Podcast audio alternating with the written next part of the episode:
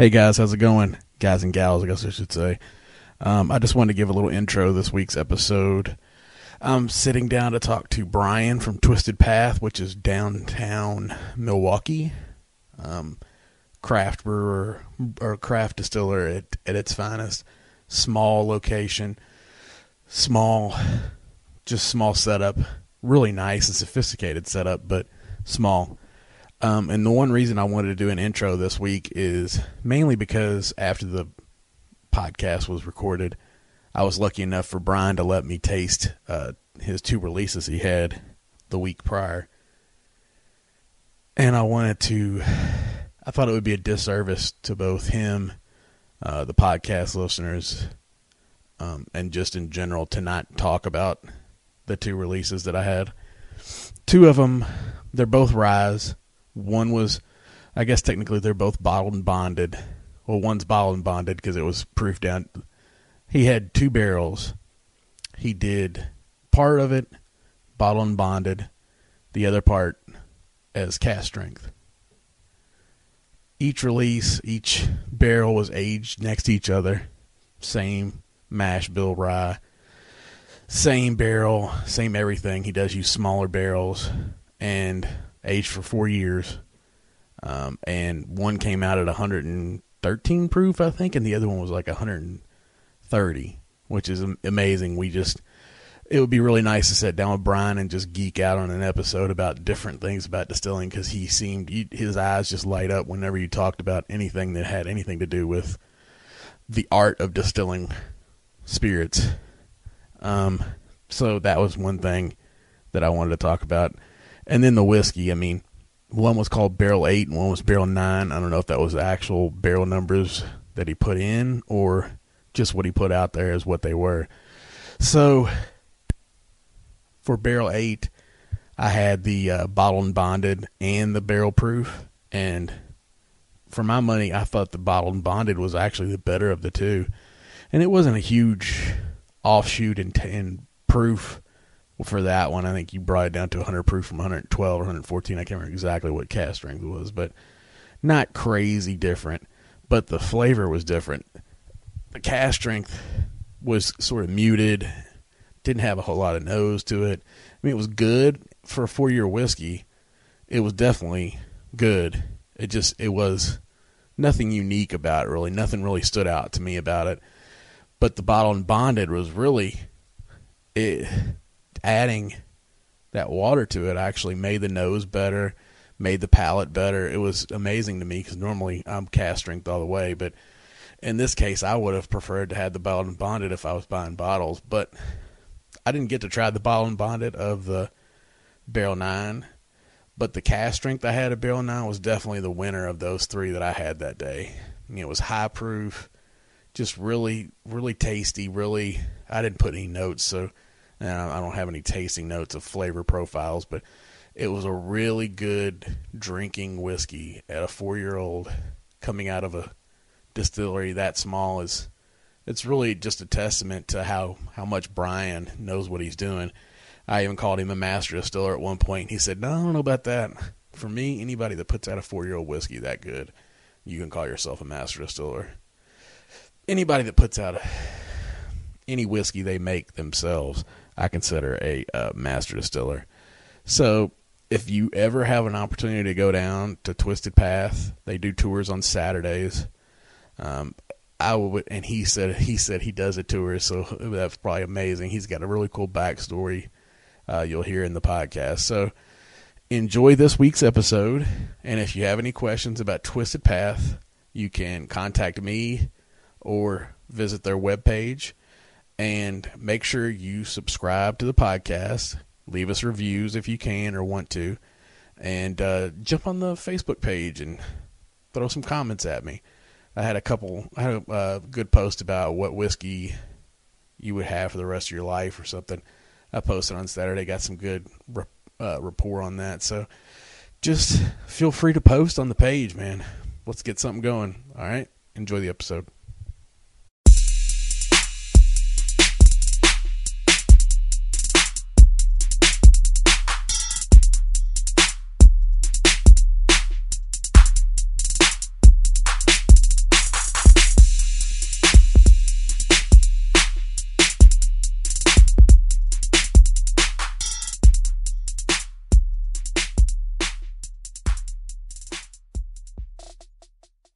Welcome to the Bourbon Boys. I'm joined this week by Brian from Twisted Path.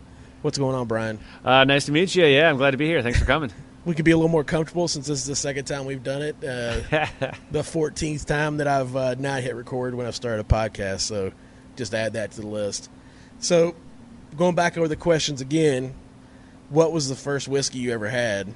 And I, I pondered it a lot last time, uh, but I think it was probably something along the lines of Maker's Mark, uh, just something pretty everyday, and that's because I didn't really know I had whis- I liked whiskey yet, and it wasn't like I was sitting in a whiskey tasting club. It was uh, it was just people at a party or something like that, and drinking it and realizing like this is growing on me, you know.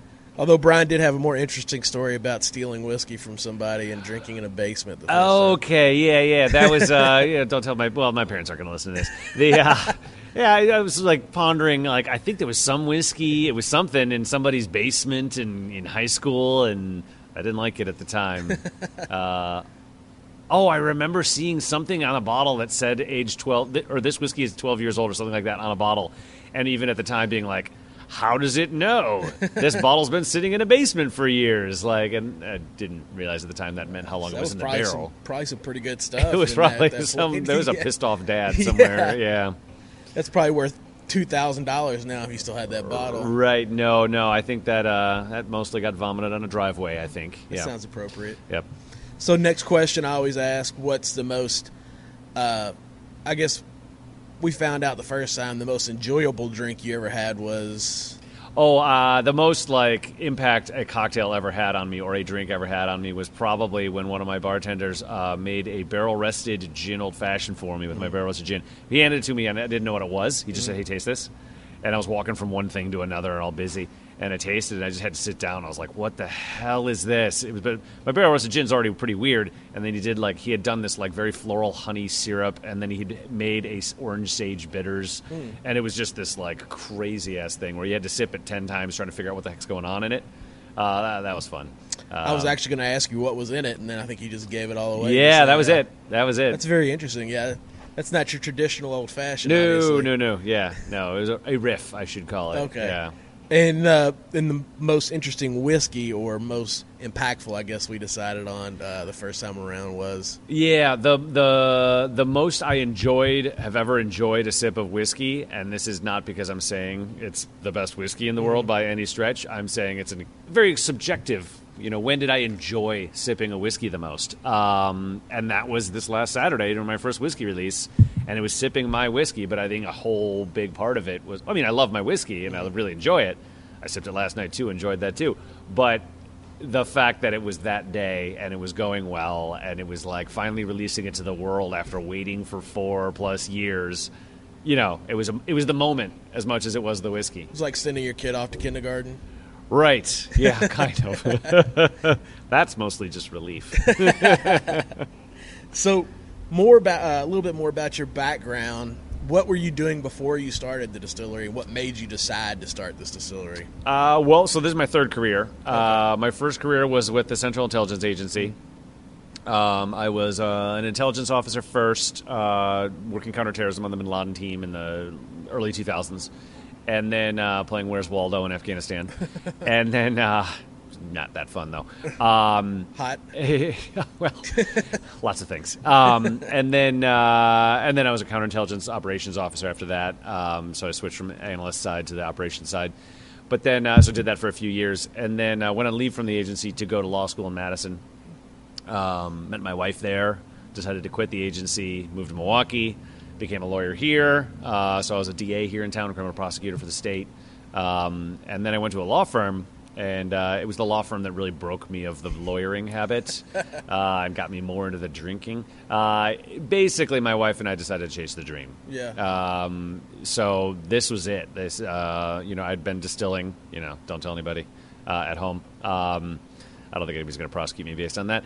Uh, so I was. I was home distilling and uh, and loving it, and uh, we decided to just go for it, chase the dream of doing something that we love for a living and uh, be your own bosses. And uh, so we just said, "F it, let's go for it." So is your wife into spirits as well? Obviously. Not as much, uh, and uh, I was about to say ironically, but it's more Alanis Morissette ironic. In So more or less, she wanted you It- just to get out of being a she- lawyer. She, yes, she wanted me to not be a lawyer because she could see I was miserable. Her favorite booze is tequila. Oh well. And you know, as you know, we can't make tequila. or We wouldn't be able to call it tequila. So uh, it's like the one booze or one of the boozes that we're never going to really make Mm-hmm. is the one she's into. So that kind of sucks. Which one does she like of your alls? uh, I mean, she likes the dark rum. Um, she, oh, you know what? Actually, her favorite cocktail now is uh, it's not out yet, but I'm coming out with a chai liqueur. I saw Um, that behind the camera. Yeah, so I'm selling it out of the tasting room right now while I work on labels and stuff and get it to, ready for release and to distribute. Uh, but uh, her favorite cocktail right now is a chai sour, which is the way that chai liqueur is built with the sugar content and the proof where it is. Um, you can just mix it with lemon juice and shake it on ice, and it's delicious. Um, and that's her favorite cocktail right now, Interesting. a chai sour. Yeah, I've had. Uh, I was. I tasted some of your all's rum at uh, one of the tastings at uh, Sendik's, I think, Okay. and it was really good. It was uh, the barrel aged stuff, I believe. Yeah. Okay. The dark rum. Yeah. Yeah. Yeah. That's it's almost like uh, I would describe that as a whiskey drinker's rum. A lot of people don't realize that rum can appeal to that. You know, not all rums do. A lot of dark rums are just caramely and sweet and not that interesting. Um, but the, you know, this is mine is more akin to an aged rum. Where you've got that oak, that, like that barrel influence, um, and, it, and in that way, it appeals to whiskey drinkers too. Yeah, I actually thought rum was going to be the next like thing. Oh, people been- take over for whiskey. and people have been talking about Yeah. that since at least since I started five years Yeah. ago, and they're still talking about it. Yeah, it. still I just, hasn't quite transpired. I just saw yet. another article on that saying, "Oh, rum's the next thing." Like, yeah, well, Yeah, the the whiskey boom still hasn't, uh, or the whiskey bubble still hasn't popped yet. So yeah, I don't know if it's a bubble, but yeah, the boom is continuing to boom. yes, people are still looking for whiskey. So you decided to take this journey, and when did you open the distillery? Uh, it's about four and a half years ago now that I that I opened, Okay. um, and so obviously I was building it for a little while before that. Mm-hmm. And when do you, when you all decided to do a distillery, you decided to produce your own liquid yeah, and not oh, yeah. source. What was the main thing for that? Uh, well, I mean, the main thing is that I got into this because I like making booze. Okay. I'm not. I didn't get into this because I'm a business guy that's really into marketing Mm-hmm. or anything like that. I I like making booze, and so I'm getting into the business of making booze. Unfortunately, I also have to be in the business of trying to sell it. yeah. that's not. That's like that's the that's the bummer part for me. Is like I have to go out and sell it. The the fun part's making it and coming out with new stuff and playing around with whiskey. Uh, but um, yeah, and then the other thing is, I think you know the authenticity gap is going to Mm-hmm. catch up. I would hope. I kind of have faith in people. I don't know whether that's right or wrong. That over time, that you know, I mean, obviously there's sort of stuff that's authentic about people that are honest about it, and that's Yeah. fine, right? Like 100, percent like. Uh, but there's a lot of people that are faking it, as you know. Yes. Um, and I feel like that's going to kind of catch up with people. Misrepresent, misrepresenting their labeling. and Yeah, stuff like that. pretending like they made booze that they didn't make. Yeah. Yeah. I think there's becoming a movement for craft that's craft and made in house. Yep. Uh, just just for the simple fact of something different Yeah. and something somebody could come up with that could be awesome, and nobody knows because it's a craft and it's in the middle of nowhere. Yeah. So hopefully you're onto something. I guess we'll see. Yeah. So you started out with what kind of equipment? Uh, so I made my first still. Uh, Oh, it's nice. uh, yeah. So I, I I came up with my own heating system. I have a patent pending on. It's actually just about done. Uh, the patent's almost back. Um, uh, I came up with my own heating system that allows me to do grain in distilling for American style whiskey, Hmm. Uh, but with an electric jacket. So you can do grain in, but electrics without scorching the grain. Uh, that's novel. So I designed it, and then I had a guy hand hammer the copper pot, uh, and I built, you know, got parts from other places and built the thing. Um, Nice. So it's a 300 gallon pot with a four plate column on it. And that's what you use now. Still. Yeah, so now I have a second one that's a more normal commercial one, an artisan still design, steam heated. Uh, when I needed a second one, um, I couldn't find somebody to hand hammer me another copper pot. no, the one that, the guy that hand hammered that one was a, a little. Um, I can't go back there. Yeah. Um, so, uh, yeah, so I got an artisan still designs, 300 gallon pot, four plate column, um, and then that's the one I integrated my vodka column into as well for Okay. making the the. cle- So what's your production now? What are you doing per day? Uh, depends on the day. Like Okay. today, zero. Uh, I'm real small, you know. Yeah, I I mean, got and like I said, you know, for me, the challenge to this whole thing is selling. Mm-hmm. It's getting out there and doing the marketing and everything. That's not my jam. Um, And so I'm only producing to the extent I need to to keep up with with sales, Mm-hmm. uh, which puts me at sort of you know making two three batches a week kind of thing. So you're only really Um, putting it out at the distillery, except for the No, I'm the- distributed around Wisconsin and a little bit in the Twin Cities. So I mean, I'm in uh, maybe 300 locations around the state. Okay. 250, 300 locations, right. uh, bars, restaurants, grocery stores, liquor stores. Um, but that said, it's still. I mean, I can crank out a lot of bottles out of this Yeah. place. Like one batch is 200 something, you know, in the neighborhood of 200 bottles. So, um, So one Yeah. barrel, is pretty much in one batch. yeah. So I'm doing 30 gallon for the whiskeys right now. Okay. I've been doing 30 gallon barrels, and my 300 gallon mash batches line up pretty well with one batch fills one barrel. And you just took care of my next question, which was going to be what barrels are you using? Yeah, right now the ones I'm filling mostly. There's a lot of so I'm not making a whiskey. I'm making lots of whiskeys. Okay. I'm making whiskey the way I like to drink whiskey, which is uh, I like to try new things all the time. Uh, so of the you know 50 or so barrels I put up in the past four and a half years, which is not that many. Uh, there's at least two dozen recipes, and then from there I can combine different barrel. I can do blends. I can do barrel finishes. So I'm just now and then going to have a release of whiskey, and it's going to be different every time Okay. but all limited quantities. Interesting. Uh, but so far, most of them, the, the vast majority, are into uh, 30 gallon New American White Oak. Obviously, they're all Ryes and bourbons. Um, uh, 30 gallon barrels charred on the inside from uh, Barrel Mill in Minnesota. Okay. So what uh, what mash bills have you played around with so far? Uh, I mean, almost all. So I did play with some. So all combinations of corn, rye, and wheat. Uh, I did a couple with, with brown rice at the beginning, uh, just for fun, because I had some. Yeah. Uh, but um, Not so good. No, it was interesting. It was actually just kind of a pain in the ass to work with, and um, and it actually ended up the uh, the rice was crazy expensive. Okay. And then kind of people's perception when I said rice, it sounded cheap. It was like, well, it's actually the opposite, but Yeah. because it was an organic brown rice from not that far away, and that's rare. Um, so uh, it's been mostly different combinations of corn, rye, and wheat, different types of corn, different types of rye, different types of wheat, and then in different proportions. Uh, that's been most of the variation among the barrels. Also, just slightly different variations in me playing around with distilling techniques, uh, fermentation temperatures, and yeasts. Interesting. Yeah. I mean, you can get really geeky with that kind of stuff and Yeah. talking about distillation. Yeah. I saw a twinkle in your eye when I just mentioned it. yeah, yeah. I, I do geek out. Yeah, yeah. And I'm getting more and more into it now. well, I Yeah. can imagine since you got the big play set back there to play with. Yeah, and now now that I'm getting this, now that you know, in my barrel room, I've got more of a spectrum of what I did before, and I know what I did, mm-hmm. and then I can taste them at various ages. I something is starting to click right around now, where I think I'm starting to get it a little bit more than I did before. Like I like I'm really it's really starting to click. Like okay, now I'm getting like so this like this sort of flavor in late heads when aged appropriately, it ends up being this. I got you. You know, like I'm st- some of this stuff's starting to click now.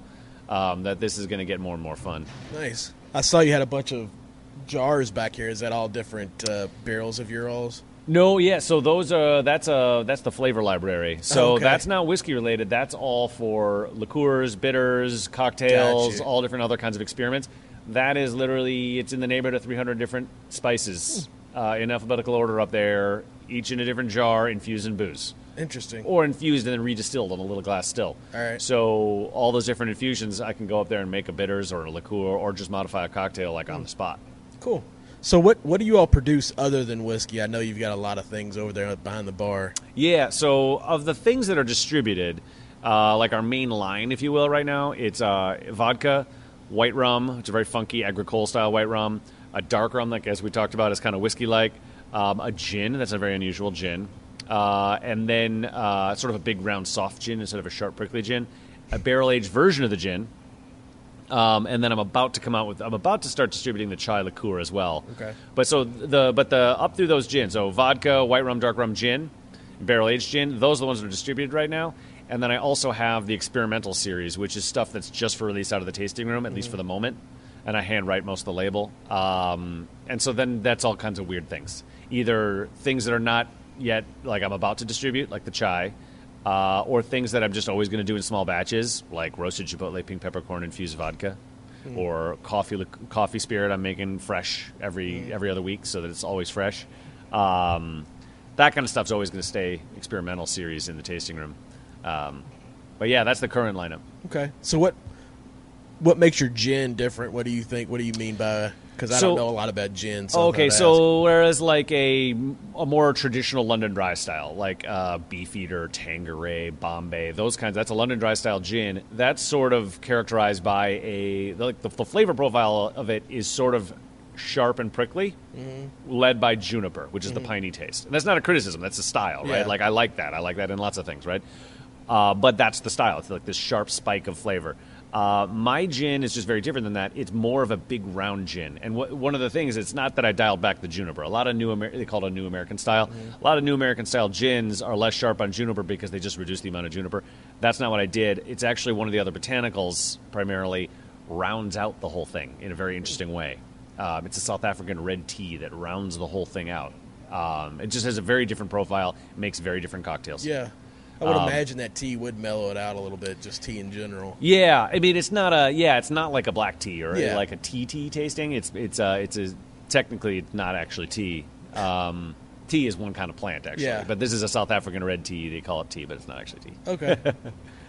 so, uh, what do you have coming next? What's the next thing you uh, gonna have a release anytime soon? Uh, distributing the chai and rela- re, uh, revising our labels a bit to put gluten free on all the front of all of them, just because I get Is everything so- organic? It's all certified organic. Okay. I'm going to put the organic logo on the front so that people realize that. And then I'm also going to put gluten free on the front because I've just gotten way too many calls of people that just, the consumers apparently are very confused about whether booze has gluten in it. Uh, I just want to make it 100% clear and just take that off the table. Mm-hmm. Yeah. It's all gluten free. Um, and then we're just changing the design a little bit. Uh, but so the chai is going to launch uh, in the next couple months when we change our label. Um, we're going to hopefully get distributed in Chicago pretty soon. As far as releasing a new product, uh, it's the chai, and then the next whiskey I think is likely to be uh, fall, Okay. like end of summer, fall time frame All right. would probably be the next. And you all age here in house, right? Yeah. okay. yeah. What uh, what's your your tour times? Oh, I do tours on Saturdays Okay. uh, at one, three, five, and seven. Uh, I do all the tours myself uh, because I built this distillery, and I'm as if it's not clear already in this interview, I'm kind of a nerd about it. um, so I think that makes the tour qualitatively different. Yeah. you know, I geek out and get drunk with everybody on Saturday, and we all hang out and I show them around. You know. And uh, it's a lot of fun. Yeah. Um, so I do all the tours myself because I think it's just different than if I had somebody else do it. Yeah. Um, just because anybody has any question, I can geek out on all of it. Okay. And what's the expense for the tour? Or is there one? I'm just doing seven dollars. Okay. Uh, it's a tour and a tasting through all the spirits. okay. You get all the spirits Yeah, when tasting. not the whiskey. oh, okay. The whiskey's gone. Uh. I mean, I have a little secret stash, you know, but I, I'm not pouring that out like I got you. every tour. Oops, Oh, every, every tour to every person. You know, I that would be- understand that.